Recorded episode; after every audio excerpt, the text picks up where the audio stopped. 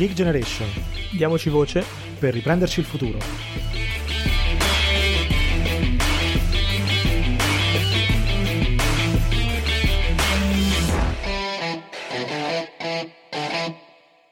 Sì, direi che possiamo quantomeno iniziare con la parte più, insomma, di presentazione, così poi... Sì, sì, sì, Ma sì, dai, dai. Andiamo. Quindi siamo ormai al terzo capitolo, alla terza puntata di questa generazione in diretta, che ormai è questa collaborazione eh, ufficiale tra noi di Tech Generation e i ragazzi di Generazione Zero, eh, collaborazione molto molto molto proficua secondo me e di cui sono molto contento. La prima è stata sulla ricerca e sull'industria in Italia, la seconda sulla cultura, adesso oggi parliamo del lato giovane politica, che è un lato che interessa molto a entrambe le nostre, le nostre realtà, che adesso, di questo parliamo rapidamente. Um, purtroppo dovevamo essere un in più, ci doveva essere anche Elisa Serafini come ospite, che per, per, un motivo personale non ci sarà e le mandiamo un enorme abbraccio e speriamo comunque di averla presto con noi, anzi, senz'altro. Quindi siamo solo noi tre e ci presentiamo rapidamente. Io sono Mario Ferretti, cofondatore di The Regeneration insieme a Riccardo Pinto, che è qui con noi e ci parlerà rapidamente di chi siamo. Uh, e poi ciao, c'è ciao. ovviamente uh, Valeria Milcare, il vicepresidente di Generazione Zero, che fa gli onori di casa per quanto riguarda il lato Generazione Zero. Appunto. Quindi magari Riccardo, se vuoi andare velocemente tu, e poi Valeria a chiudere in quanto insomma. Sì, sì, facciamo diciamo ormai passaggi di rito, però esatto. ed è anche giusto così. No, noi diciamo uh, siamo qui appunto al lato di Generation, un podcast e non solo diciamo un progetto che in un certo senso insomma, condivide gli scopi e gli obiettivi anche di, di, Generazione Zero, motivo per il quale insomma, abbiamo cominciato questa collaborazione da subito, della quale insomma, anch'io sono, sono molto felice. Nel podcast, eh, attraverso anche alcune rubriche, analizziamo tante realtà giovanili, cercando un po' di dare spazio a culture e realtà che magari sono più piccole, eh, ma anche insomma, chiamare degli esperti di differenti materie, sempre giovani, che quindi possono parlarci di diversi argomenti da una prospettiva più giovanile. Abbiamo fatto episodi, ad esempio, di economia con uh, Tortuga, e, insomma, tante altre realtà che adesso non voglio insomma, stare a nominare. Se siete curiosi, andate sulla nostra pagina e ascoltate insomma, esatto. i nostri episodi.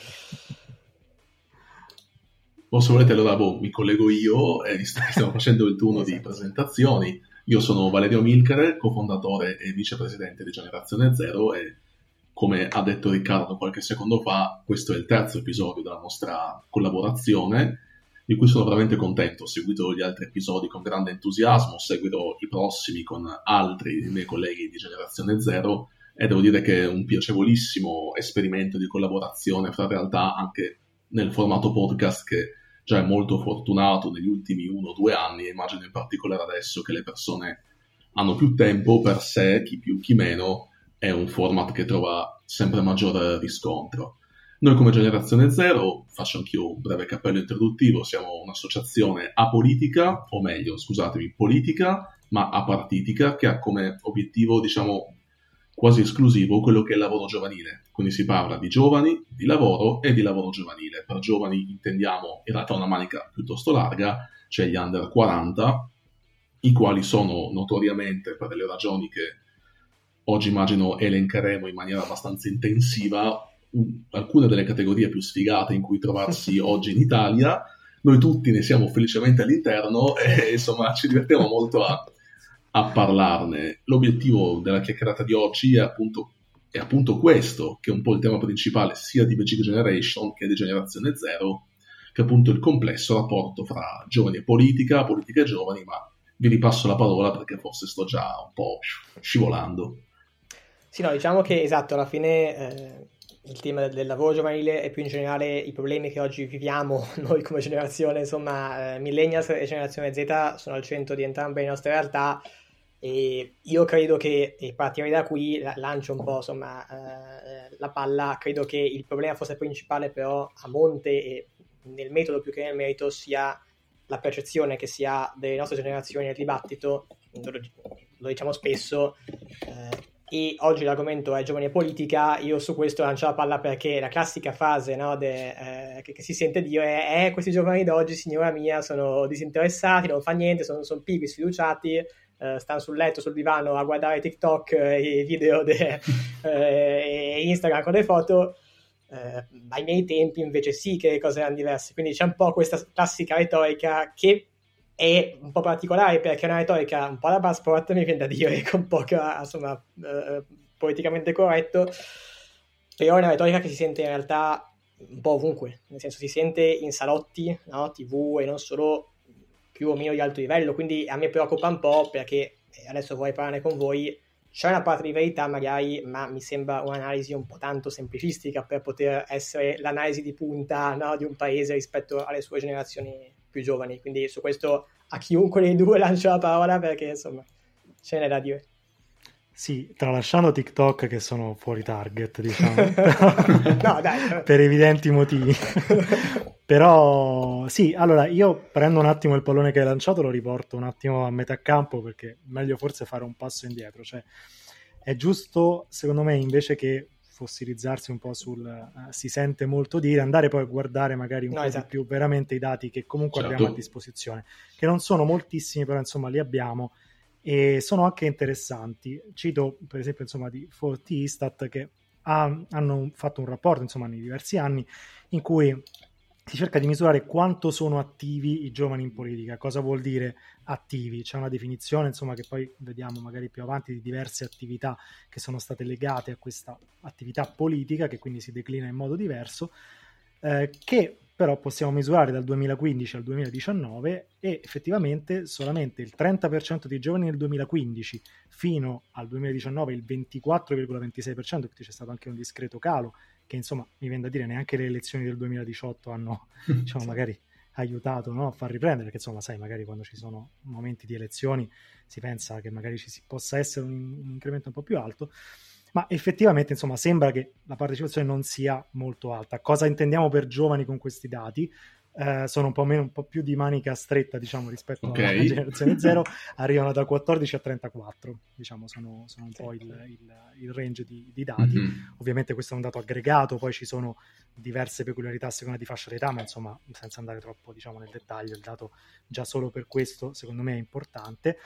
Un'altra cosa che secondo me è interessante e cattura un po' dei trend che abbiamo visto in questi anni, cioè come effettivamente questa attività politica si declina. In questo, diciamo, piccolo uh, report, questi piccoli dati che ci sono, si distingue l'attività politica in attività gratuita per un partito politico, quindi banalmente forse quello che tutti abbiamo in mente no? più intuitivamente sì. quando pensiamo all'attività politica, cioè andare a distribuire i volantini, la faccio semplice, ovviamente, però per capirci la partecipazione ad un corteo, quindi magari la, all'aggregarsi su dei temi in particolare, l'ascolto di un dibattito politico, che può essere un talk show, l'aver dato soldi a un partito, quindi anche qualcosa, insomma, supporto magari un po' più materiale, e la partecipazione a un comizio. Ognuna di queste voci è molto diversa in realtà per la percentuale che riporta, perché per esempio l'attività gratuita per un partito politico è fatta solo dallo 0,88%, oh.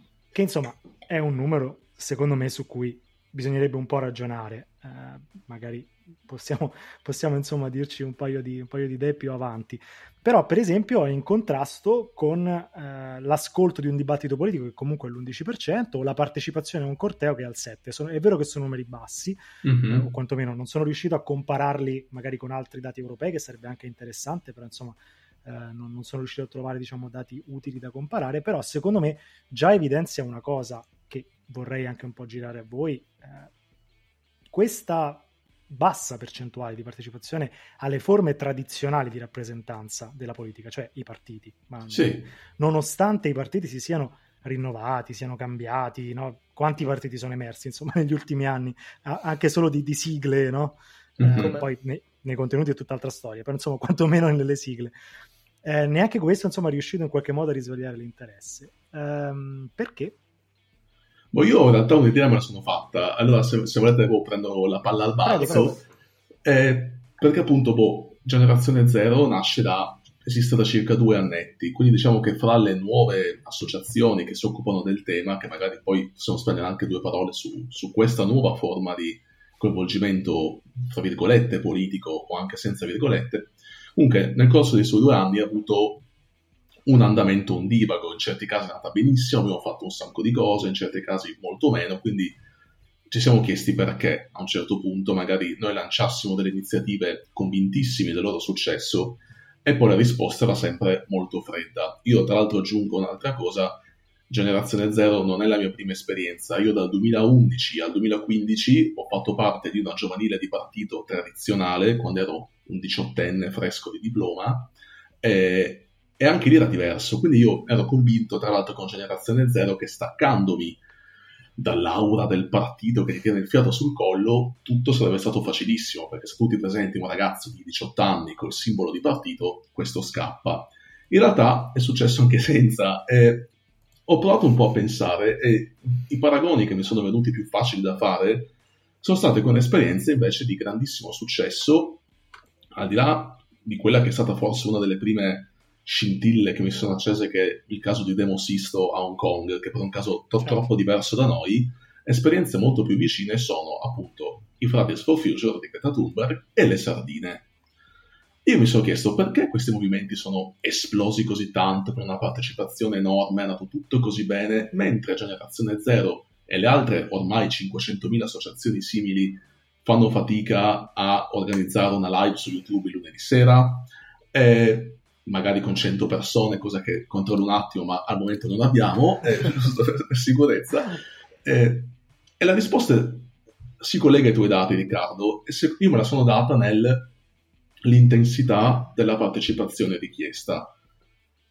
Pa- collaborare anche a titolo gratuito con un partito, io l'ho fatto, implica il dover frequentare la sezione, il circolo, chiamalo come vuoi, dover sopportare settantenni che parlano per ore, e dedicare parte del tuo tempo privato, la domenica mattina, il giovedì sera, per fare questo tipo di cose, anche se in piccola parte, in un'età in cui magari vorresti fare aperitivo D'altra parte, la partecipazione al corteo, è il dato che mi ha colpito fra quelli che hai detto, richiede un livello di coinvolgimento a livello proprio anche di tempo molto piccolo, ma in cambio ti dà qualcosa di molto grande che è l'immagine di te. Se tu ogni giovedì sera ti tappi una serie di partito, dedichi il tuo tempo, magari anche i tuoi soldi se ti iscrivi, e la tua immagine non ne risente positivamente in nessuna maniera. Se ti fai la story con la faccia dipinta di verde al mega corteo, che sia delle sardine di Fridays for Future o di Generazione Zero, tu passi per quello progressista, impegnato, figo, magari le tipe o i tipi ti scrivono anche perché dicono che sei uno che ci capisce, e l'investimento a livello di tempo e di soldi è men che minimo. Quindi mi fa, tra virgolette, enormi piacere sentire questo dato, in realtà non tanto, perché un po' conferma quello che era il mio timore, cioè che la difficoltà nel creare questo tipo di esperienze è trovare delle forme di coinvolgimento che siano molto leggere, cosa non facile perché il nostro tema è tutt'altro che leggero e va, for- e va affrontato con una certa pesantezza anche, insomma, mentale. Sì, questo sono molto d'accordo con questa analisi e sul discorso del quanto poi effettivamente eh, ti devi impegnare. Anch'io ho avuto eh, insomma, qualche esperienza eh, politica e Uh, sì, è ovvio che poi alla fine sono fatto 100 il totale di chi si presenta magari al singolo evento, poi ne rimane uno, due, tre che eh, li consigliare sì. voglio continuare ogni giovedì. Um, quindi sì, se, questo senz'altro mi viene però anche da dire che è un po' fisiologico, cioè non è solo della nostra generazione, è una cosa che io credo sia, certo. sia vista nel tempo, comunque se pensiamo anche al 68, quindi a, a anni ben diversi, anche lì è ovvio che in piazza si andava in decine di migliaia, poi è ovvio che chi effettivamente costruiva i movimenti, chi teneva un po' le fila e a meno, questo credo che sia normale, però sì, esiste ed è un tema comunque da considerare.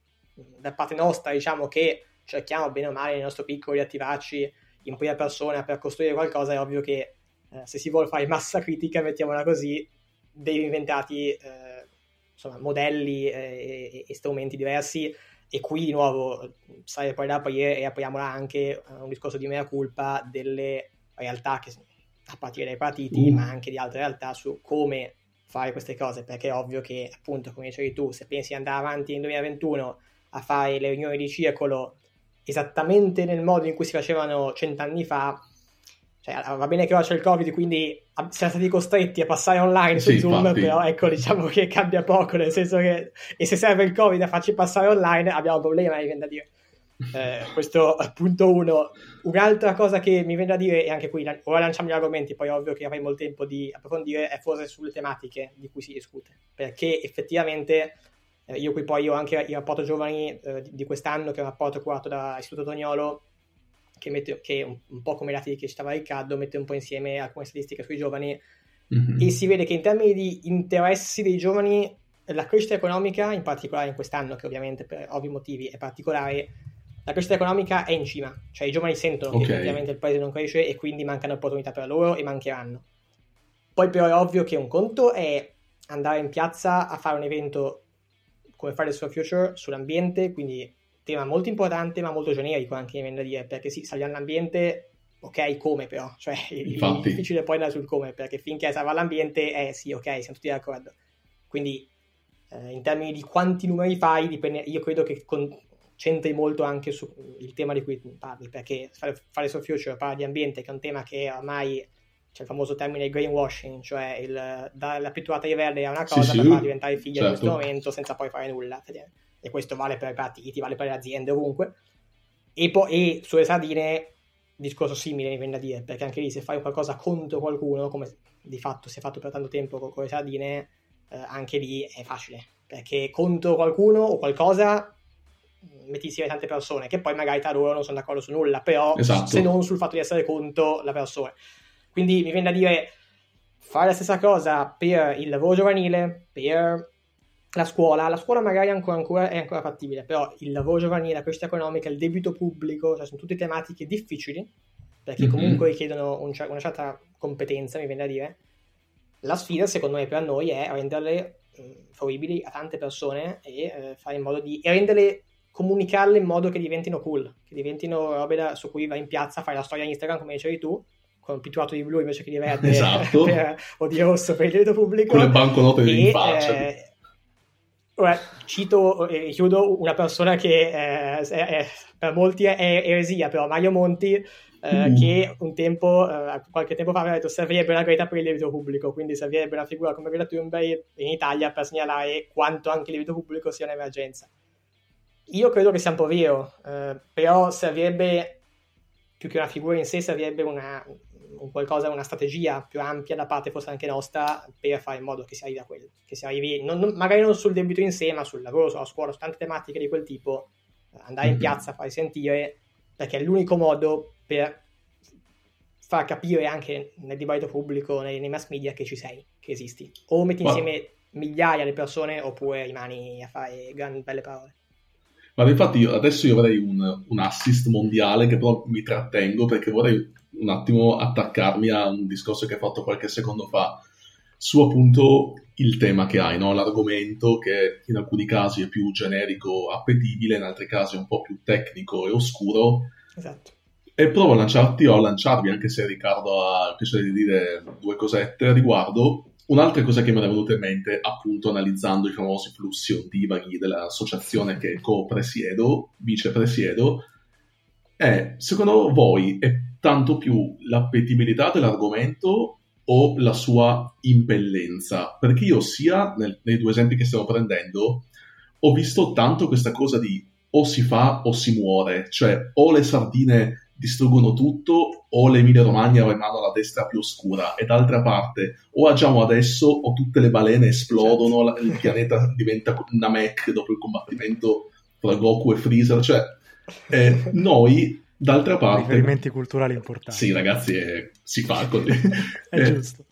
Cioè d'altra parte il nostro argomento secondo me è veramente impellente perché comunque siamo tutti già dentro abbondantemente da anni però si fa fatica a renderlo come tale. Ora io non so se questo sia forse perché molti, io per primo comunque vengo da una famiglia discreta, cioè i miei genitori mi hanno pagato gli studi, eh, non è che ho mai avuto le famose pezze al culo in cui se non me lo da fare tutti i giorni muoio di fame e come me tantissime delle persone a cui ci rivolgiamo ogni giorno come generazione zero. Quindi non so se sia per delle condizioni personali, economiche, non particolarmente brutte da permetterci di ignorare il problema o per altre ragioni, però una cosa che ho sempre trovato difficile è far capire quanto questo problema sia impellente e vada affrontato all'istante, cioè anche l'altro ieri, neanche oggi, oggi è già tardi. E quindi non so se poi volete dire qualcosa su questo, se, se, anche voi, se anche per voi questa cosa dell'impellenza del problema, del fatto che debba essere risolto subito, aiuta nel successo di una causa o meno. Ma allora, eh, un bravo venditore ti dice sempre che oggi è l'ultimo giorno disponibile per l'offerta. e, e, su questo noi non siamo bravi venditori. Cioè, adesso non voglio banalizzare insomma, l'argomento, però secondo me c'entra molto sulla eh, capacità anche di vendere effettivamente un problema che però, a nostra piccola scusante, probabilmente è anche più difficile da vendere rispetto a cambiamento climatico, che insomma eh, adesso è anche diventato, insomma, fortunatamente aggiungo, eh, molto mm-hmm. importante insomma, nel, dibattito, nel dibattito pubblico ed è giusto che sia così. Il problema è che rendere, adesso per citare il debito pubblico che abbiamo fatto questo esempio, eh, renderlo un qualcosa di veramente impellente è forse difficile sia un, in termini numerici, perché comprendere una cosa così grande e così in un certo senso lontana dalla vita di tutti i giorni delle persone, anche se poi effett- ha delle conseguenze molto reali e molto concrete, però diciamo come, eh, come concetto forse lontana dalla vita delle persone, ehm, non, è, non, è, semplice, non è, non è, affatto semplice. Io penso che eh, bisogna molto migliorare, forse focalizzarsi meno sul, non so, il programma specifico, il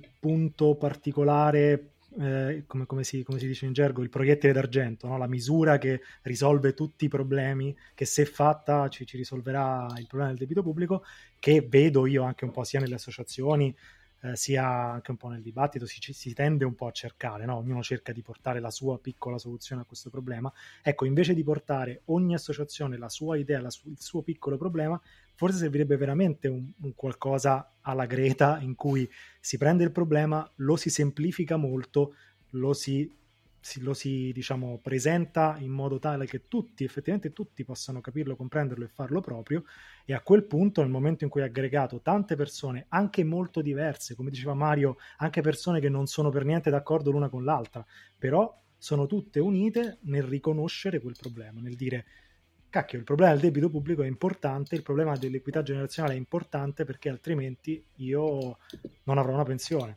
cioè mm-hmm. per dire, no?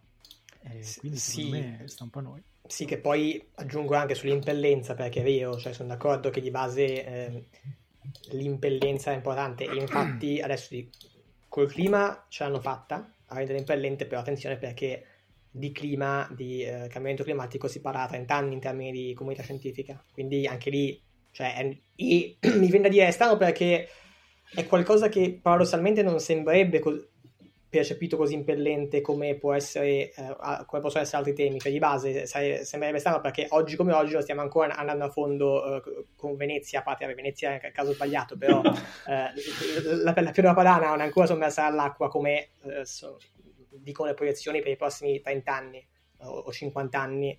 Quindi lì nuovo, uh, mi ricollego a Riccardo dico lì chi diciamo uh, la, la, strategia comunicativa no? legata a Greta, legata a tutti i movimenti Fridays for Future uh, è un'ottima strategia perché è riuscita a rendere impellente un tema che prima non, non, era percepito come tale. Nel nostro caso forse di base sarebbe più facile perché invece già oggi tanti giovani non hanno un lavoro, ora poi tirano fuori un po' i dati, ma sono dati che insomma alla fine si sentono spesso.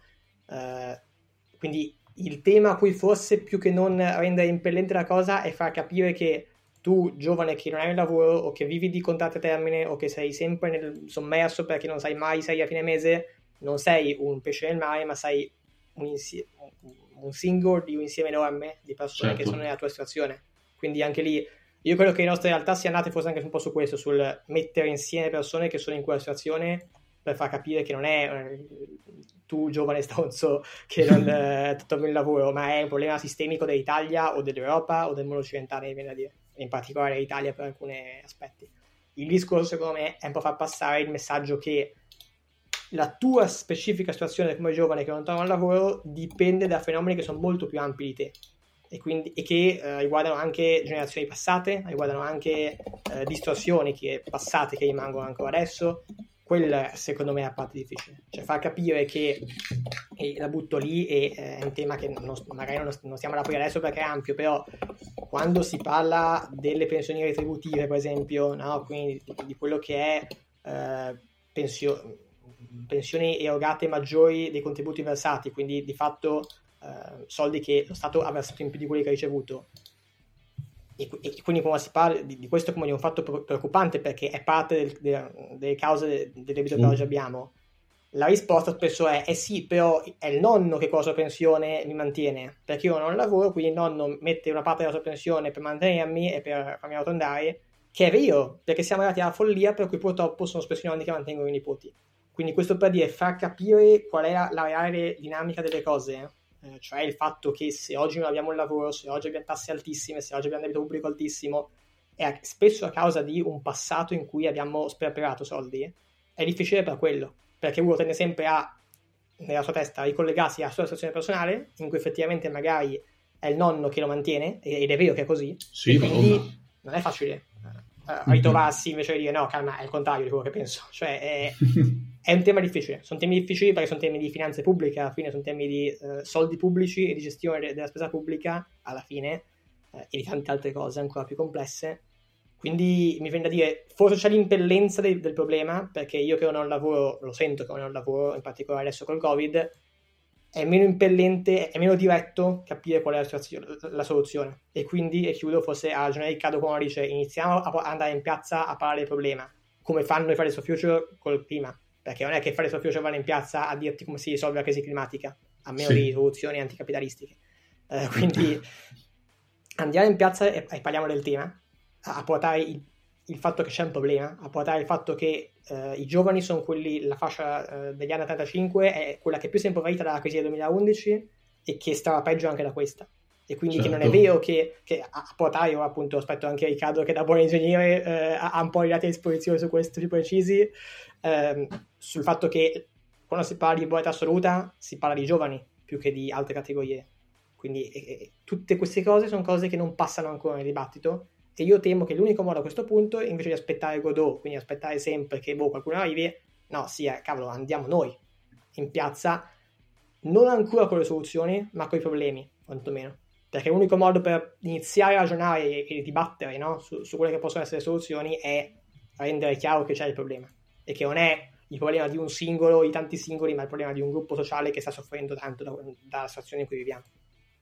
Sì, anche perché eh, sì, anche perché dal, diciamo, da, da, dall'interesse, dall'aggregare sul tema, poi si può insinuare in un certo senso la politica per cercare anche banalmente il certo. consenso, ma a quel certo. punto va bene, cioè nel senso Capisci? Nel momento in cui la politica si insinua, in, in, tanti, sai, ah, soprattutto lato Fridays for Future l'hanno, l'hanno, vista come una cosa negativa. Secondo me è una cosa positiva. Cioè, nel momento in cui la politica si insinua all'interno di un movimento, non per cercare magari di comandarlo, no? di, di, queste sono tutte cose che secondo me lasciano un po' il tempo che trovano, ma per banalmente cercare di capitalizzare quel gruppo di persone in consenso elettorale, vuol dire che cercherà insomma, a indirizzare i propri sforzi sia in termini programmatici sia in termini insomma, di impegni verso quella causa. Poi con più o meno successo, perché insomma la qualità della classe sì. politica italiana è quella che è e va bene. Però quantomeno eh, insomma, si pone sai, sul tavolo l'argomento del dibattito.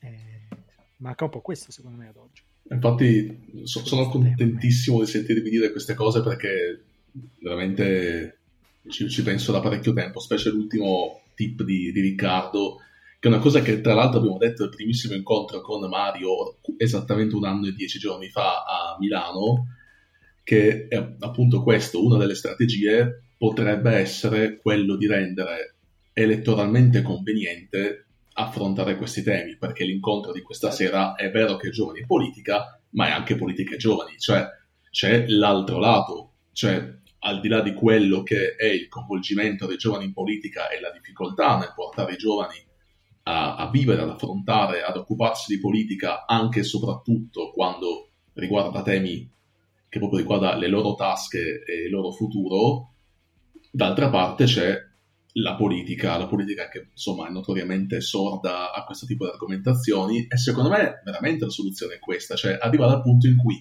anche il politico più spietato, cinico e malefico dica ma sai cosa, se parlo di questi deficienti esatto. magari mi votano e io vinco eh, cioè, forse sarebbe questo il punto di arrivo. Quello che ci manca, secondo me, e qua mi, mi ricollego un po' anche a, a, a, tutto il discorso, la cosa che volevo dire prima e ho ancora più voglia di dire adesso, è il percorso. Cioè, una volta che bene o male abbiamo capito una possibile destinazione che potrebbe essere questa, nel rendere la politica giovanile elettoralmente conveniente per tutta la classe politica è il percorso, perché appunto la roba che dici tu Mario, appunto del dover scendere in piazza, che è una cosa che io personalmente condivido al 500%, poi però eh, io, e qua parte la mega autoaccusa, è stra colpa mia, fucilatemi dove volete, perché sono due anni che vicepresiede un'associazione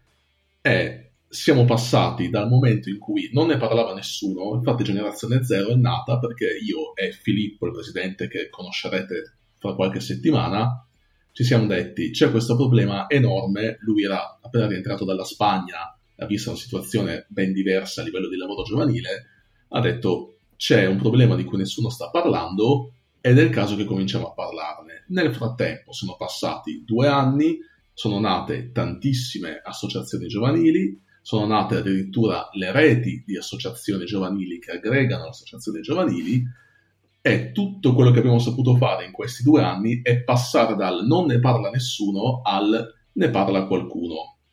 Perché è verissimo quello che hai detto tu Mario, che forse il primo passo è creare consapevolezza su quanto questo problema esista. Per cui uno dice, boh, mi sono diplomato, laureato, faccio contratti che fanno cagare, non guadagno niente perché è così che funziona. Esatto. Non è vero che co- non deve funzionare così.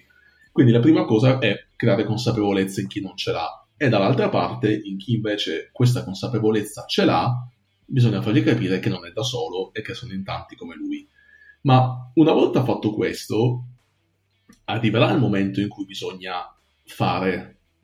Noi per carità stiamo facendo, ma quel che facciamo è comunque un parlare quando poi si passa al fare operativo, come può essere montare un mobile IKEA o suonare uno strumento musicale, che è diverso dal parlare di mobili IKEA o parlare di musica, dove si va? Cioè, manca veramente quest'ultimo scalino in cui noi come generazione zero al momento sento che stiamo toppando e come noi tutte le altre 500 associazioni che non vedo in piazza e le altre 200 reti di associazioni che non vedo in piazza o non vedo nei luoghi del potere a far capire l'importanza di questo problema. Voi che dite? Sì, io eh, se vorrei andare dico solo una roba velocissima, eh, solo, solo, sul fatto che io temo che il punto sia più che non il... cioè fare è importante, eh, bisogna capire come fare, io credo che sia lì un po' il problema, cioè gli strumenti che poi utilizzi per fare le cose, i modi con cui fai le cose, perché è vero, stanno nascendo un sacco di stazioni, anche noi siamo comunque come realtà siamo nati da poco, credo che sia normale perché è un periodo brutto, nel senso mm-hmm. periodo in cui quella consapevolezza sta aumentando, perché ovviamente certo. insomma, eh, questa crisi eh, ci, ci, colpiti, ci, sta colpendo pesantemente. Il discorso è che se poi però eh, gli strumenti che utilizzi, mo- le modalità che utilizzi sono un po' quelle dei partiti tradizionali, finisci secondo me un po' nel nulla, cioè, eh, e qui però appunto poi lascio a Rick e lancio questa cosa, prima parlavo di TikTok, parlavo di Instagram, eh, perché io vedo che almeno in Italia, eh, a, parte vabbè, Salvini, penso che sia l'unico che ce l'ha, eh, in termini di partiti, c'è questo eh, ribrezzo verso eh, strumenti come TikTok, in, in, generale verso un utilizzo dei social network che non sia semplicemente eh, il giornale trasferito online, ma che sia un utilizzo un pochino più intelligente, un pochino più rivolto effettivamente ai giovani. Ma questo ribrezzo, di cui facciamo una colpa, facciamo una colpa anche noi, lo abbiamo forse anche eh, noi come associazioni, cioè eh, i famosi influencer, per dirne una, no? che eh, ovviamente tu, tutti vedono come il mare in terra perché oddio oddio, e che, che fanno questi qui, e a cosa servono? Però poi alla fine, ragazzi cari, cioè come dicevi tu, sono nate 500 associazioni eh, come le nostre. Noi con 500 associazioni aggiungiamo X persone. Se Marco Montemagno, è uscito uno, fa un video sul tema, ne raggiunge 500 milioni di persone con il suo video. Ora, eh, però quindi il discorso è, secondo me c'è anche un po', eh, qui in primo luogo i partiti, ma forse anche noi, un po' io credo da togliersi la spocchia no, di dosso e dire ah, iniziamo a utilizzare quei metodi anche noi, quindi iniziamo a andare dagli influencer a dire, perché attenzione anche lì, non è che gli influencer siano solo, ora cito quell'esempio perché secondo me è lampante, ce ne sono altri, non è che siano solo persone che magari fanno il simil modelli, no? quindi con le cose di moda, con eh, roba di cultura generale, ci sono anche persone che parlano e fanno video su tematiche molto più eh, difficili, se vogliamo.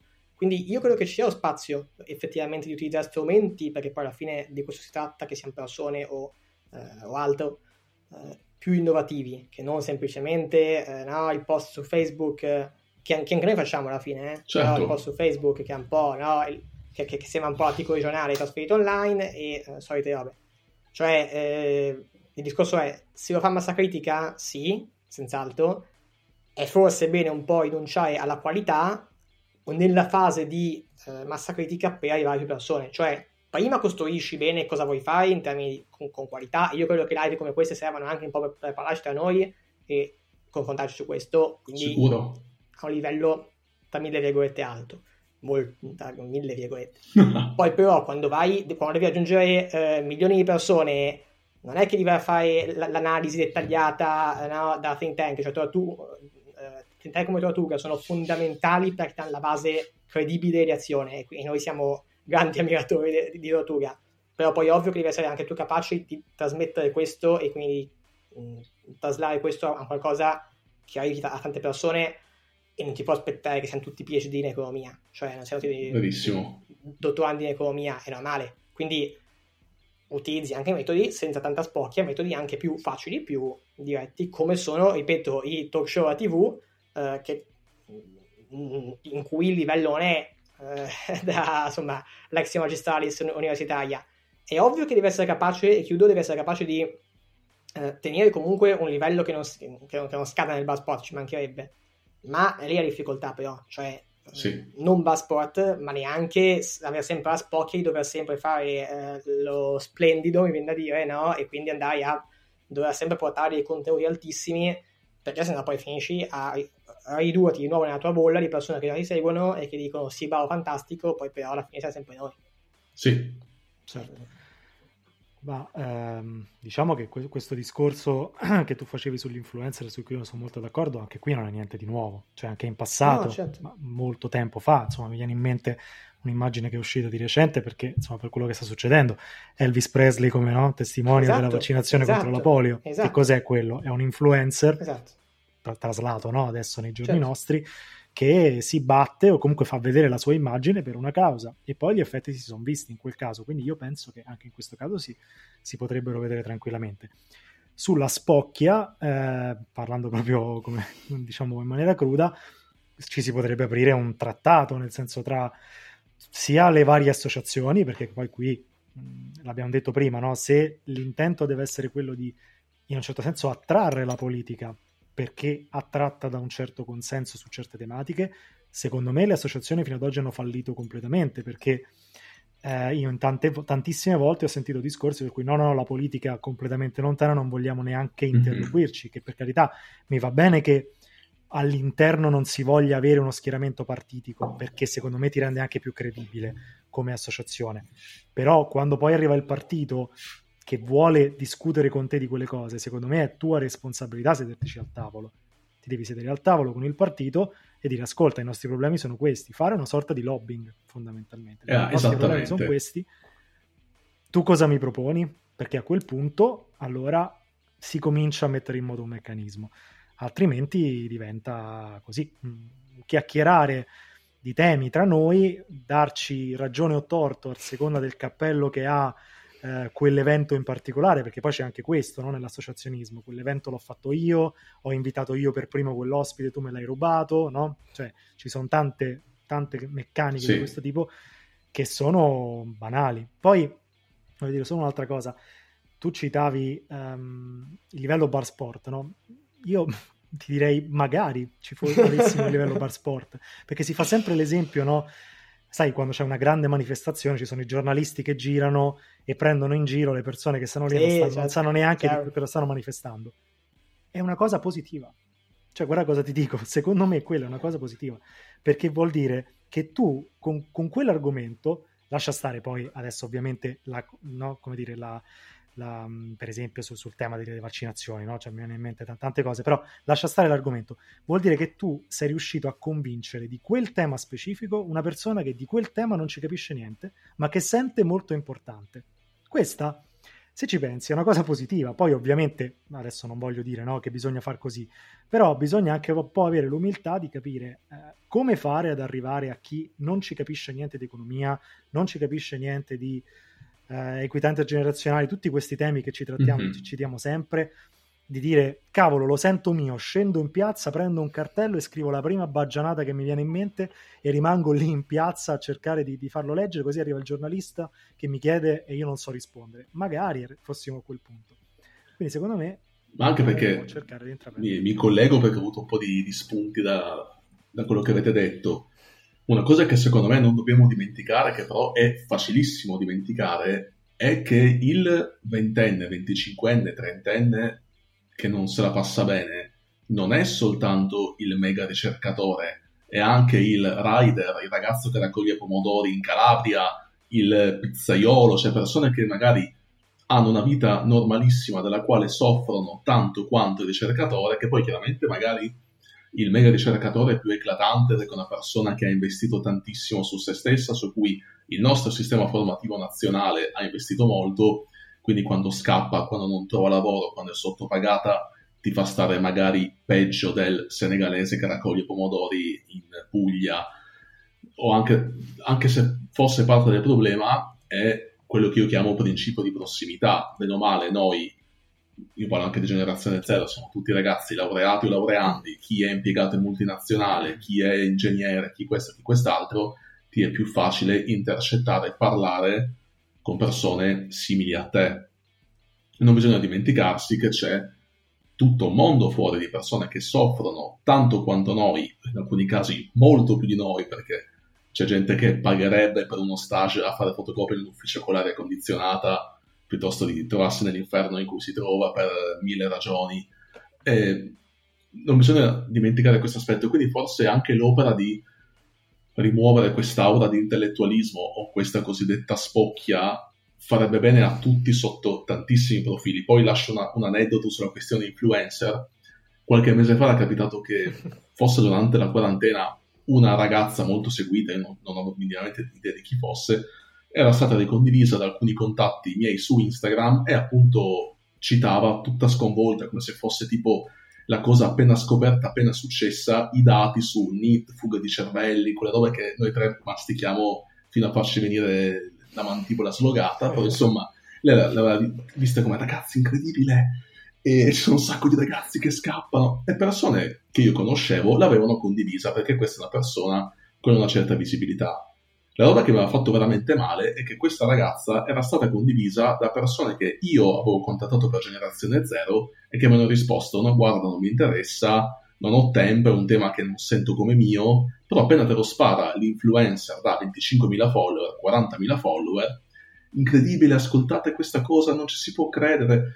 Quindi, tutto sommato, è una cosa che potrebbe funzionare. Cioè, o dovremmo avere l'abilità assolutamente non scontata, perché secondo me fare l'influencer oggi in un mercato ipersaturo è difficilissimo, quindi o dovremmo avere l'abilità noi di trasformarci in influencer dell'equità generazionale, oppure appaltare a qualcuno di già avviato, cioè un'idea che probabilmente è figa, cioè forse funzionerebbe perché ci toglierebbe da tutte le varie bolle in cui ci siamo infilati fra di noi, in cui Generazione Z pubblica un post, lo legge Digital Generation e viceversa. Sì, e tra l'altro questo si ricollega al discorso che facevi tu prima, cioè eh, ripostare l'influencer è la versione online della storia Instagram eh, in Piazza Duomo a Milano con eh, il Fridays for Future, con la cosa con, con visuale verde, quindi cioè sono tutte cose che richiedono meno sforzo e quindi fisiologicamente arrivano a più persone. Io credo che appunto sia bene fare due fasi, cioè una fase come questa per me va benissimo perché è una fase di costruzione in cui ovviamente ci sia solo chi è più interessato può dare di più ed è fondamentale che ci sia anche questo perché comunque eh, anche solo per organizzare no, eh, grandi eventi serve gente che ci sia ogni giorno, che lavori e che si impegni. Però è ovvio che poi, come dicevamo prima, ci ha fatto uno uh, chi si impegna, poi tu devi arrivare a 100 e mm-hmm. arrivi a 100 con altri mezzi, non con gli stessi con cui arrivi a quell'uno, perché ovviamente eh, non tutti hanno le stesse eh, motivazioni, hanno le stesse sì, certo. voglia, quindi E da lì il discorso di influencer, ma poi adesso non voglio stare su influencer per influencer in sé, ma è perché appunto secondo me c'è veramente da fare un passo in là eh, nei modi con cui facciamo le cose, considerando, e questo per ricollegarci un po' al tema anche del titolo, quindi giovani in politica, che io quello che, quello che mi preoccupa molto, e questo non solo sui giovani, ma più in generale sul rapporto politica-società, è che io sto vedendo in questi anni un mondo, no? mettiamola così, che cambia in modo sempre più rapido e questo mi sembra molto visibile, cioè il ritmo dei cambiamenti è sempre più rapido e in termini anche di insomma, eh, settori tecnologici eccetera, eh, a livello anche geografico ovviamente, è una politica che cambia ancora con ritmi lentissimi. Uh. Politica e, e, an- e, anche cose parapolitiche, quindi di associazionismo eccetera. Quindi cioè, è sempre più chiara no, la divergenza tra, tra i due ritmi eh, ho fatto l'esempio degli influencer per dire da una parte c'è un influencer no, con TikTok eccetera dall'altra parte c'è ancora no, il circolo con, eh, che può essere su Zoom o, o uh, fisico ma comunque sempre quello è. Eh, e quindi è un po' quello che dico cioè mi preoccupa un po' anche per il fatto che poi c'è un tema anche di appeal di nuovo. Cioè il, eh, alla fine oggi anche per quelli più motivati eh, anche per i giovani più motivati, ci può essere il sogno di andare a lavorare in Apple, andare a lavorare in Facebook, andare a lavorare in, in, in queste grandi aziende tech perché sono aziende fighe, sono aziende, eh, a prescindere poi dai stipendi, ci mancherebbe, ma sono aziende dopo che hanno uno status symbol, diciamo, no? Eh, lavorare in Apple è, eh, cavolo, sei al centro del mondo, sei al centro della tecnologia e questo la politica non, non lo ha più. Eh, ce l'ha magari andare in piazza, come dicevi tu Valerio, eh, no, pitturato di verde, non ce l'ha andare a fare politica o comunque fare assassionismo in modo continuativo, perché è rimasto un po' la cosa dei vecchi, no? quindi un po' sfigato. Questo io credo che eh, appunto dipenda molto dal fatto che mh, le velocità a cui si va sono diverse. Cioè tu vedi il futuro molto più, mi viene da dire, e, e, ed è un problema, lo vedi molto di più quando lavori in Apple o quando lavori in grandi aziende di quel tipo lì che non quando fai politica. Ed è un problema mm. poi però perché alla fine se tu hai non è più un bilanciamento, finisce che poi è ovvio che c'è uno strapotere di, di alcune aziende. Io non sono minimamente di quelli che dicono no alle multinazionali, ci mancherebbe ancora, però è ovvio che serve un bilanciamento, è ovvio che serve comunque sempre certo. un bilanciamento uh, di privato e anche di uh, regolamentazioni, di regole del gioco, che de- devono essere date da chi viene eletto, da chi viene... Uh, e, e quindi dalle istituzioni se si entra in questo loop per cui poi appunto non riesci più a far evolvere no, eh, la politica le associazioni a ritmo del, del privato eh, e in cui nu- le nuove generazioni non hanno più interesse no, nell'altra fascia, nell'altra fascia della medaglia, ha solo interesse in una fascia della medaglia, poi è un problema perché finisci a sbilanciarti. Eh, siamo passati da, da, un mondo in cui la politica era strapresente, pensiamo anche solo in Italia, no? con l'IRI, pensiamo sì. a quanto l'economia è controllata, ancora adesso lo è, ma è anche vero che il mondo è molto cambiato invece. L'Italia magari è molto simile a un tempo, il mondo è molto cambiato invece, perché mh, a livello di mon- Italia, in Italia la, la, politica ancora controlla molto l'economia e, e sta tornando a controllare sempre di più, il, a livello però di opportunità nel mondo non è più così. Quindi c'è un tema veramente di, eh, insomma, non è semplicemente dire hey, portiamo in piazza la gente perché è bello portare in piazza, portiamo in piazza la gente perché ne va veramente di quello che poi sono i prossimi 10, 20, 30, 40 e 50 anni del, dell'Italia, non solo. Sono pienamente d'accordo, io ho sentito questa frase ancora alle superiori, me la porto ancora dietro, non so neanche chi, chi l'aveva detto, se l'ho sognata io, insomma, boh, che diceva che eh, l'Ottocento era il secolo dei grandi imperi multinazionali, il Novecento delle grandi dittature, il 2000 delle grandi corporation della tecnologia, ed è vero, cioè sono loro che dettano i tempi, le regole, i ruoli. E il tema che hai sollevato te è veramente interessante, cioè come far capire a, ai ragazzi, perché una cosa, un concetto che forse sfugge è che i ragazzi di oggi sono gli adulti del domani, c'è una cosa così banale che è quasi disarmante da dire, però veramente ci si dimentica che arriverà un momento in cui non ci sarà più nessuno a decidere per noi e saremo noi a decidere per noi e per gli altri. E stiamo arrivando totalmente impreparati a questo momento. E lo stesso vale per noi che i più fortunati già ci sono, non parlo di noi tre e di chi è la nostra età più o meno, che chi è più fortunato già è nel ruolo di decisione della sua vita di quella degli altri, ma vale anche, ancora di più per i ragazzini di oggi, i bambini di oggi. Eh, secondo me la politica in questo ha un ruolo fondamentale.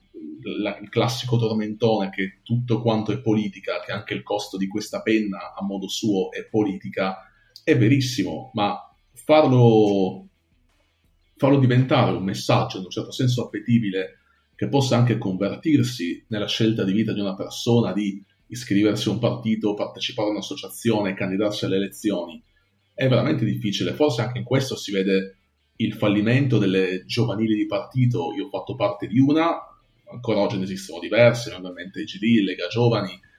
Mm, io non ho ancora capito quale sia il loro ruolo, se io fatto, iniziato, sono entrato in una di queste realtà nel 2011, nove anni fa, e il mondo di nove anni fa era meglio di quello di oggi. Cioè, loro cosa hanno fatto in questo tempo? Il ruolo di una giovanile di partito, qual è? Ha senso che esista? Non ha più senso? Non lo so. Deve essere il ponte fra giovani e politica, immagino. Sì, sì ma anche altre formazioni che poi magari non hanno giovanili ma si propongono no, di, di, di, rappresentare un certo tipo di fascia, poi falliscono miseramente perché secondo me vanno dietro all'idea che bisogna ehm, in qualche modo parlare a tutti, cioè bisogna in qualche modo cercare di rendere, come dire, il messaggio più uso una parola un po' banale, più democristiano possibile, no? Cioè per cercare di non scontentare nessuno perché poi bisogna dare dei messaggi ehm, che in qualche modo possano prendermi l'elettorato, quando invece questo secondo me c'è perché non ci sono da parte nostra abbastanza voci importanti nel dibattito che dicono ragazzi se fate questo noi vi votiamo. Eh, Nel momento sì. in cui si creano quelle voci lì che dovrebbero in qualche modo eh, aggregare le giovanili, no? le giovanili di partito dovrebbero in qualche modo aggregare i giovani e, e rilanciare, almeno nell'immaginario, queste tematiche, questi dibattiti, no? perché poi il partito dei grandi, tra virgolette, le possa prendere no? e farle proprie. Però questo meccanismo evidentemente si è rotto, si è, si è inceppato, perché non, non, lo so sinceramente perché, però è evidente che non funziona più. Quindi secondo me a questo punto la risposta, fossi io a capo di un partito, dovrebbe essere eh, la giovanile non ha molto più senso. A questo punto, se dobbiamo fare un partito, facciamo il partito dei giovani, perché è una, è una come dire, una una fetta, un'area completamente non coperta. Poi fortunatamente non sono a capo di nessun partito. Sì, fermo restando che io poi, appunto, lo, lo dico spesso anche te, nei nostri episodi, eh, come provocazione fino a un certo punto, non so bene quanto i partiti in sé abbiano più senso, almeno così come sono oggi, perché sono formazioni eh, nate cent'anni fa, di fatto qui in una società di massa, no? Quindi eh, con classi sociali, mi viene da dire, molto più definite di quanto non siano oggi, quindi eh, il fatto stesso, come dicevamo prima, no, che siano nate un sacco di sigle in questi ultimi anni, sigle da 0,1% alla fine come percentuale di voti, io credo che sia indicativo del fatto che non riesci più con un partito a tirare dentro grandi masse di popolazione se non facendo partiti molto generici come, son, come effettivamente sono i primi partiti in Italia perché se guardate ai programmi no, dei primi partiti in Italia hanno programmi che in realtà sono molto molto molto eh, basilari e su pochi punti. Cioè adesso eh, facciamo un po' i nomi qui perché intanto sono partiti famosi. Ma La sì. Lega Nord, eh, ormai Lega, ha un programma che di fatto è due punti, adesso a parte il Covid è a due punti. Migranti, flat tax, punto. Prendere i voti di, di una fascia con la flat tax e, una, e poi un'altra con, con i migranti. 5 Stelle sono nati più come cosa di, di rottura di, di, eh, e quindi rompente. Cioè il tema qui è che se tu pensi, io credo, di fare un programma che tocchi tutto il scibile umano, no? che va dalla uh, patrimoniale, visto che, che se parla adesso, fino alla risoluzione del conflitto israeliano-palestinese, no? e metta d'accordo su tutti questi temi una fascia ampia della popolazione, non ce la fai, non è più possibile. Finisci no. a fare la roba in cui sei d'accordo te, te con te stesso, punto. Perché diventa una cosa in cui, è quello che dicevamo prima, cioè se vuoi andare in piazza con un milione di persone a parlare di lavoro giovanile, a parlare di ridurre le tasse sul eh, lavoro perché sono troppo alte e quindi non, non, non, non, aiutano a portare investimenti in Italia, in piazza ci sarà poi gente che è lì perché è d'accordo su quel tema, ma magari sul tema israeliano-palestinese uno è pro Israele e uno è pro Palestina, esatto. per semplificare. però non ti può interessare, cioè se tu pensi di portare in piazza solo quelli che sono d'accordo sulla patrimoniale o contro la patrimoniale, ma poi sono anche d'accordo su Israele e Palestina, d'accordo sull'ambiente, finisci che va in piazza con te e il tuo cane. È, eh, è teoria degli insiemi di base, insomma. Eh sì, esatto, esatto. E un conto di cent'anni fa, con una società, mi viene da dire, con un mondo più semplice quasi, e quindi in cui canalizzare, tra virgolette, era più facile, no? Cioè, quindi c'era veramente un po' partiti di... ogni partito era un po' riferimento di una classe sociale, di una eh, categoria di persone ma ormai di cosa stiamo... Cioè, anche i giovani stessi hanno delle cose in comune, hanno dei temi in comune che, che, per me sono in realtà poi problemi che riguardano il paese, non solo i giovani. Colpiscono in particolare noi, ma riguardano il paese, perché quando certo. parliamo di mancanza di lavoro eh, è un problema del paese, il debito pubblico è un problema del... Cioè, insomma, sappiamo bene. Ma anche dentro i giovani poi non pensiamo di andare a trovare una massa unica uniforme, assolutamente no, no, no come diceva vero. anche prima Valerio. Cioè, il, il ricercatore no, che, eh, che comunque guadagna niente ma ha un curriculum che se va all'estero lo riempiono di soldi, c'è eh, il rider, c'è, eh, no? tante categorie diverse, quindi anche lì la capacità per quanto mi riguarda deve essere togliere spocchia ma togliere anche questa volontà sempre di andare no, a definire ogni punto, no, calma, cioè andiamo eh, no, con un problema alla volta, andiamo sulla scuola, andiamo sulla scuola, senza parlare di lavoro, anche perché poi è ovvio che quando poi governi devi, devi occuparti di tante cose e sono ministeri eh, per ogni ambito, ma calma, cioè, quando governeremo mi viene da dire ce ne occuperemo. Uh, sì. Adesso il punto è portare nel dibattito eh, no, questi temi e iniziare a discuterne, perché poi è ovvio che la politica in generale, il mondo è anche compromesso, quindi è ovvio che quando poi inizi a discuterne la soluzione a cui arrivi non può essere la soluzione tua, deve essere una cosa che è ovvio che di compromesso con altri anche. Però intanto portiamola mm-hmm. e parliamone e non parliamo sempre solo di eh, falsi problemi o di altre insomma cavolate. Portiamolo e poi eh, iniziamo a discutere delle soluzioni. È ovvio che chiudo, servono anche i think tank, servono anche le torture, servono anche quelle realtà perché per creare la soluzione da qualcosa devi partire. Certo. Ma eh, sono son tanti passi da fare, cioè non siamo ancora lì, eh, ce ne vuole c'è poco da fare. Una volta c'erano i, i governi ombra, no? sia nei partiti esatto. che nelle associazioni si facevano i governi ombra in cui si... Insomma, magari, magari anche meno, ecco. no.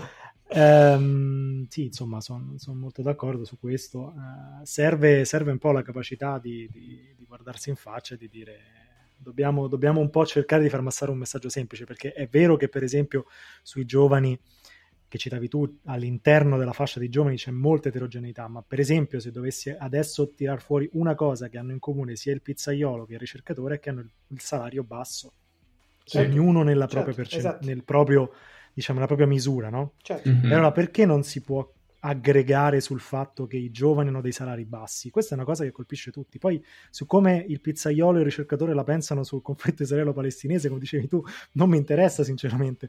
Però mi, mi, mi piacerebbe che ecco, sia il pizzaiolo che il ricercatore, con tutto il rispetto per i pizzaioli e per i ricercatori, scendessero in piazza insieme per protestare sul fatto che hanno un salario basso. Già sì, se arrivassimo lì sarebbe un punto e qua penso si ricolleghi alla famosa opera di semplificazione di cui stiamo parlando, cioè che magari invece di fare il post della vita con 500 fonti, si fa un messaggio chiaro, salari più alti per gli under tot e il pizzaiolo che torna a casa disfatto pieno di farina, legge e dice cazzo hanno ragione, e il ricercatore che è su LinkedIn da 10 ore dice cazzo hanno ragione. cioè, una cosa che possa accumulare e probabilmente con questa semplificazione arriveremmo a, ad un punto di un, di un certo rilievo. No, visto che poi non so quanto tempo abbiamo ancora, però c'è un pensiero che mi sta venendo che magari vediamo un po' cosa ne pensiamo tutti. Eh, stiamo parlando, abbiamo parlato per fare proprio uno scroll rapidissimo di quello che è successo, di giovanili che non hanno funzionato, associazioni giovanili che non stanno funzionando, politica che non riesce ad ascoltare i giovani. Se il problema invece che degli altri fosse nostro, cioè proprio del nostro target, ovvero la storica difficoltà che si ha nel maneggiare la materia giovane, giovane intesa come categoria, perché il giovane appunto per sua stessa natura è precario, non sa cosa farà nei prossimi tre anni perché sta facendo la triennale, poi negli altri due perché sta facendo la magistrale, poi fa sei mesi via, sei mesi qua, quindi non è, potrebbe, o meglio, potrebbe non essere una persona una categoria di persone per certi versi affidabile su cui investire, su cui dedicare degli sforzi. Ora non so se quello che sto dicendo abbia senso o meno, sto ragionando ad alta voce, però se il problema comune di queste, tutti questi ragionamenti fosse proprio la difficoltà di interfacciarsi con persone in una fascia d'età in cui si fa fatica ad interessarsi su grandi temi, si è tendenzialmente più pigri, più disillusi. Io mi ricordo che non andai ad un concerto gratis perché non avevo voglia, cioè robe del genere. Eh, cosa che forse farei anche oggi se sono a casa con la copertina e Netflix, cioè un po' anche capire che non è per forza colpa degli altri, ma c'è anche una grossa responsabilità dei giovani con cui è veramente difficile trattare. Secondo voi è una cosa che ha senso dire o bisogna comunque impegnarsi a tutti i costi per valica- superare questo ostacolo?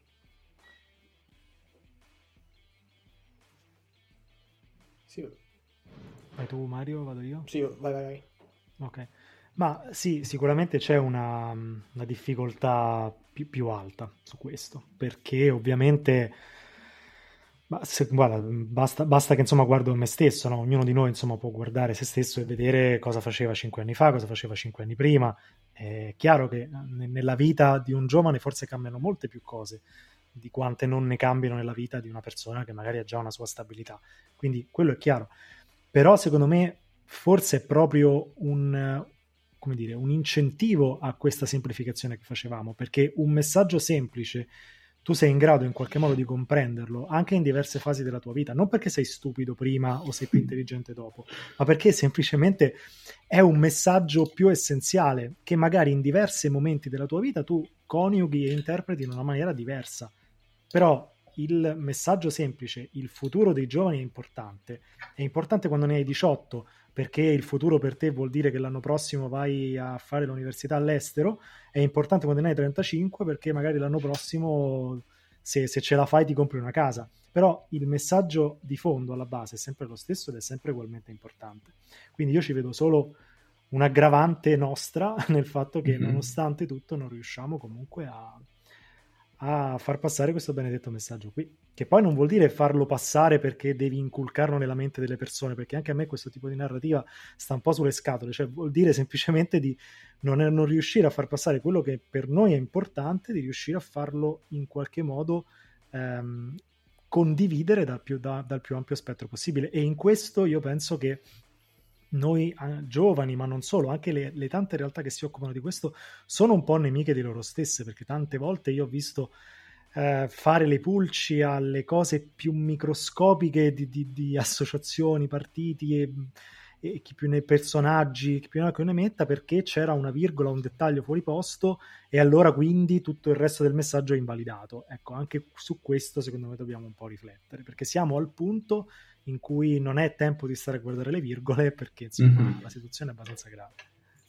Sì, eh, aggiungo giusto due commenti rapidi. Il primo, eh, stavo che sì, mi ricollego a ciò che diceva Riccardo perché insomma credo che sia centrale. Dopodiché eh, sono d'accordo anche con te Valerio quando dici che effettivamente poi cioè, c'è anche una parte di colpa nostra. Io sono partito in questa diretta dicendo che la retorica no, sui giovani è eh, i giovani fanulloni pigri è eh, semplicistica, è ovvio che come ogni cosa ha un fondo di verità eh, e poi viene ovviamente ingigantita. Il discorso è senz'altro, e questo lo ricevi anche tu prima Valerio, noi siamo in un momento un po' particolare perché siamo un po' a metà, cioè da una parte non siamo nel 1945 all'uscita della seconda guerra mondiale, quindi dove sei veramente al minimo, dove devi ricostruire tutto, non siamo neanche minimamente però a, a, a, al meglio a cui potremmo essere perché siamo la prima generazione più povera della precedente quindi no, non siamo, siamo in quella fase in cui esattamente. Siamo, in quella fase in cui da una parte eh, in media si, sen- cioè, si, sente, si percepisce che, c'è una, che siamo in una situazione difficile come categoria. Dall'altra parte tu, giustamente tu citi Netflix no? quindi già il fatto di avere Netflix fa capire che siamo comunque in generale in una fascia in cui abbiamo accesso, no? mi viene a dire, a alcuni beni, alcuni servizi, eh, per cui poi alla fine non percepisci, cioè, per semplificare, non hai mai davvero fame.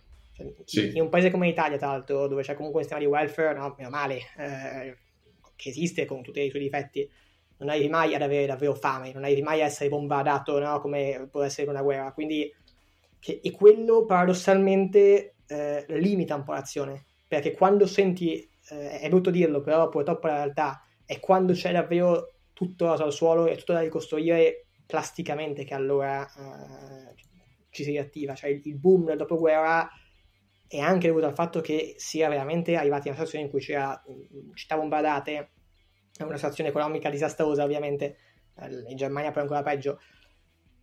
Oggi non siamo in quella situazione, oggi siamo in una situazione di declino costante, in cui sempre di più sentiamo che siamo poveri, che, abbiamo meno opportunità, che abbiamo meno possibilità, ma non siamo che moriamo di fame. Cioè abbiamo ancora no, eh, dei paracaduti per, paracadute per fortuna eh, che sono attivi. Quindi questo io credo che limiti un po' paradossalmente mm-hmm. il fatto di agire, perché eh, mi ricollego all'impellenza, no? Cioè questo ti fa sentire meno l'impellenza del problema. Cioè sì, mi manca il lavoro ed è drammatico, dopodiché però so che alla fine in qualche modo posso cavarmela. O sono anche assegnato, quindi c'è un po' la somma di queste due cose.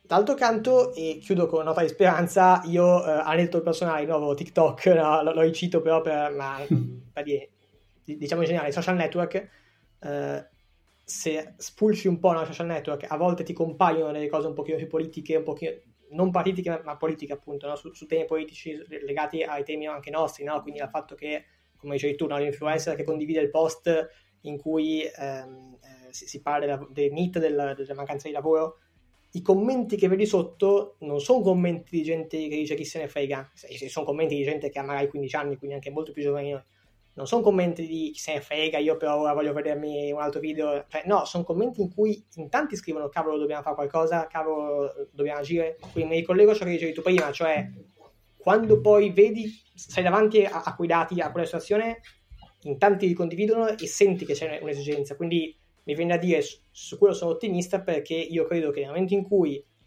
eh, ci mettiamo a organizzare qualcosa di più grosso, io credo che possa aver presa quel, quel qualcosa. Perché ci sia comunque la possibilità, non sei davanti a un banco no, di amebe da dire sì, che sì. non hanno alcuna minima attività, cioè no, eh, io credo che ci sia spazio, è ovvio che sta a noi, come diceva prima Riccardo, sta a noi, ehm, quindi andare lì e dare la miccia, perché è ovvio che in quanto persone più interessate, no? cioè su altri temi, se, se magari anche noi siamo interessati, su questi temi siamo più interessati, siamo più attivi, la responsabilità è nostra. Quindi dare quella miccia, ma poi secondo me è una miccia che può trasformarsi in un bel fuoco.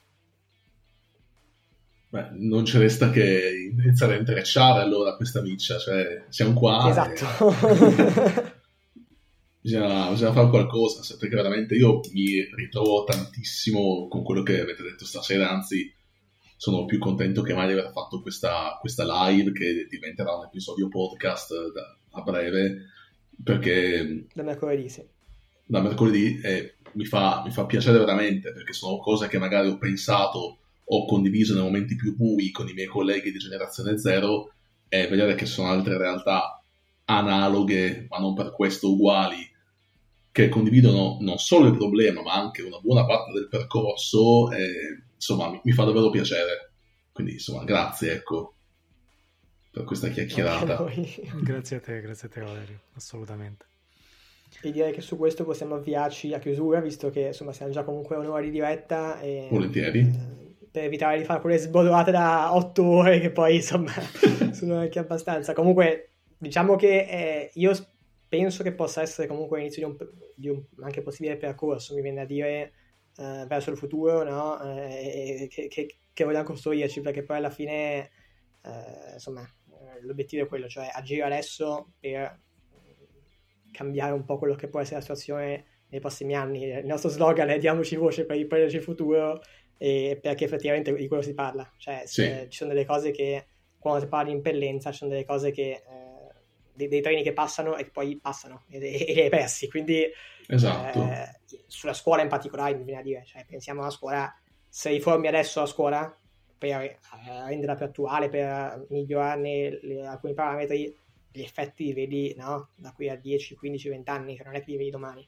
Quindi mm-hmm. purtroppo c'è anche questa cosa in Italia, questa manca un po' la percezione di strategia a lungo termine che eh, Assolutamente. infatti si vedono poi no? tra due legislature, invece c'è sempre un po' l'effetto del domani, no? della misura che, che, che vediamo domani. Quindi eh, è bene iniziare sì, oggi anche, un percorso. Anche la, la mancanza di, di, stabilire degli indicatori Eh, per sì. capire se quella cosa che hai fatto Esatto. sta funzionando o meno, cioè indica proprio una mancanza di, di- di pensiero su- su- sul fatto che dei risultati li puoi vedere magari anche in un lungo periodo. Sì. E quindi se manca questo, eh, poi è chiaro che tutte le misure sono a brevissimo termine. Io, insomma, lo, lo ripeto spesso, ma ehm, mi sono fatto vecchio a sentir parlare che bisogna fare qualcosa dei giovani, ma è così. Cioè, purtroppo, io ormai ho 33 anni, adesso non è per fare l'anziano della situazione, perché tutt'altro. Però, no, ma veramente, cioè, le tematiche giovanili sono una cosa di cui si sente parlare da tantissimo tempo. Certo. Se io oggi, mettiamo anche tra due anni, riusciamo a fare questa fantastica manifestazione di cui parliamo, a farla rilanciare da tutti gli influencer il tema, e i politici si mettono a parlare solo di equità generazionale, io già non ne vedrò più gli effetti. Che a me sta bene, per carità, voglio dire, ormai Sì. è andata come è andata, diciamo, per la mia generazione.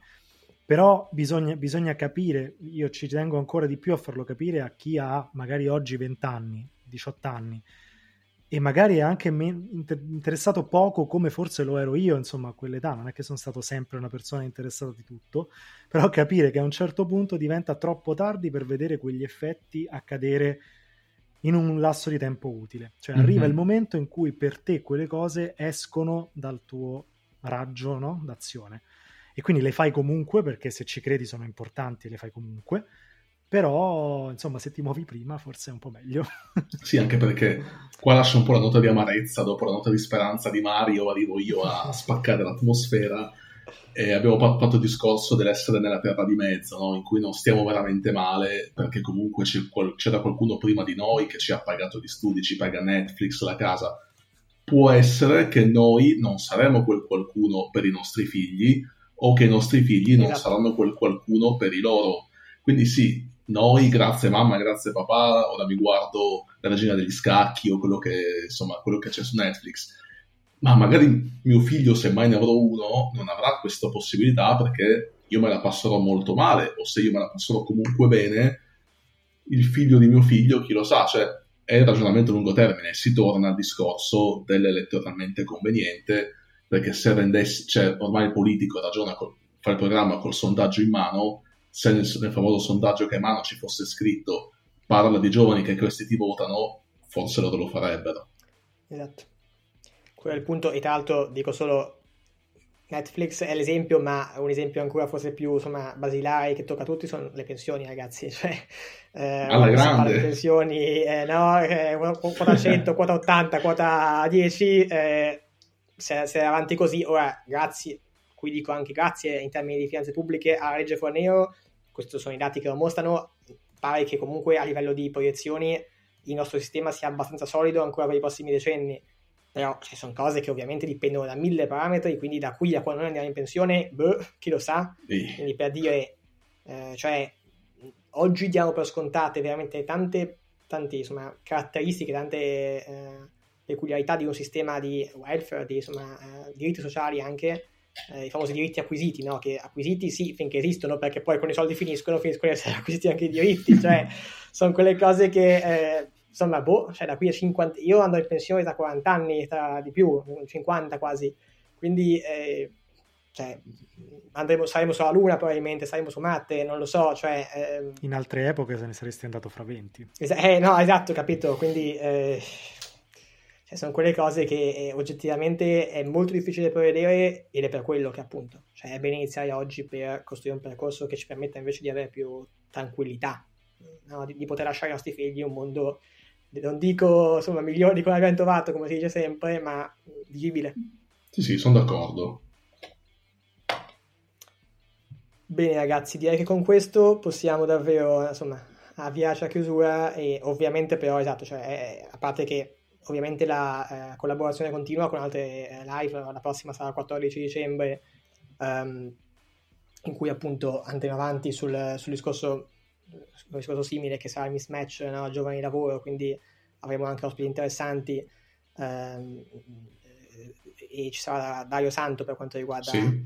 eh, voi, Generazione Zero, quindi eh, andiamo avanti ancora per tante dirette, però più in generale appunto io credo che mh, questo dirette del genere debbano essere l'inizio di un percorso anche offline e anche ora insomma, Covid permettendo, e, però eh, insomma eh, c'è da fare, quindi piano piano costruiamo. Insomma. Molto volentieri ragazzi, grazie mille ancora. Grazie, grazie a voi. Grazie a voi, buona serata. Buona serata, ciao ciao.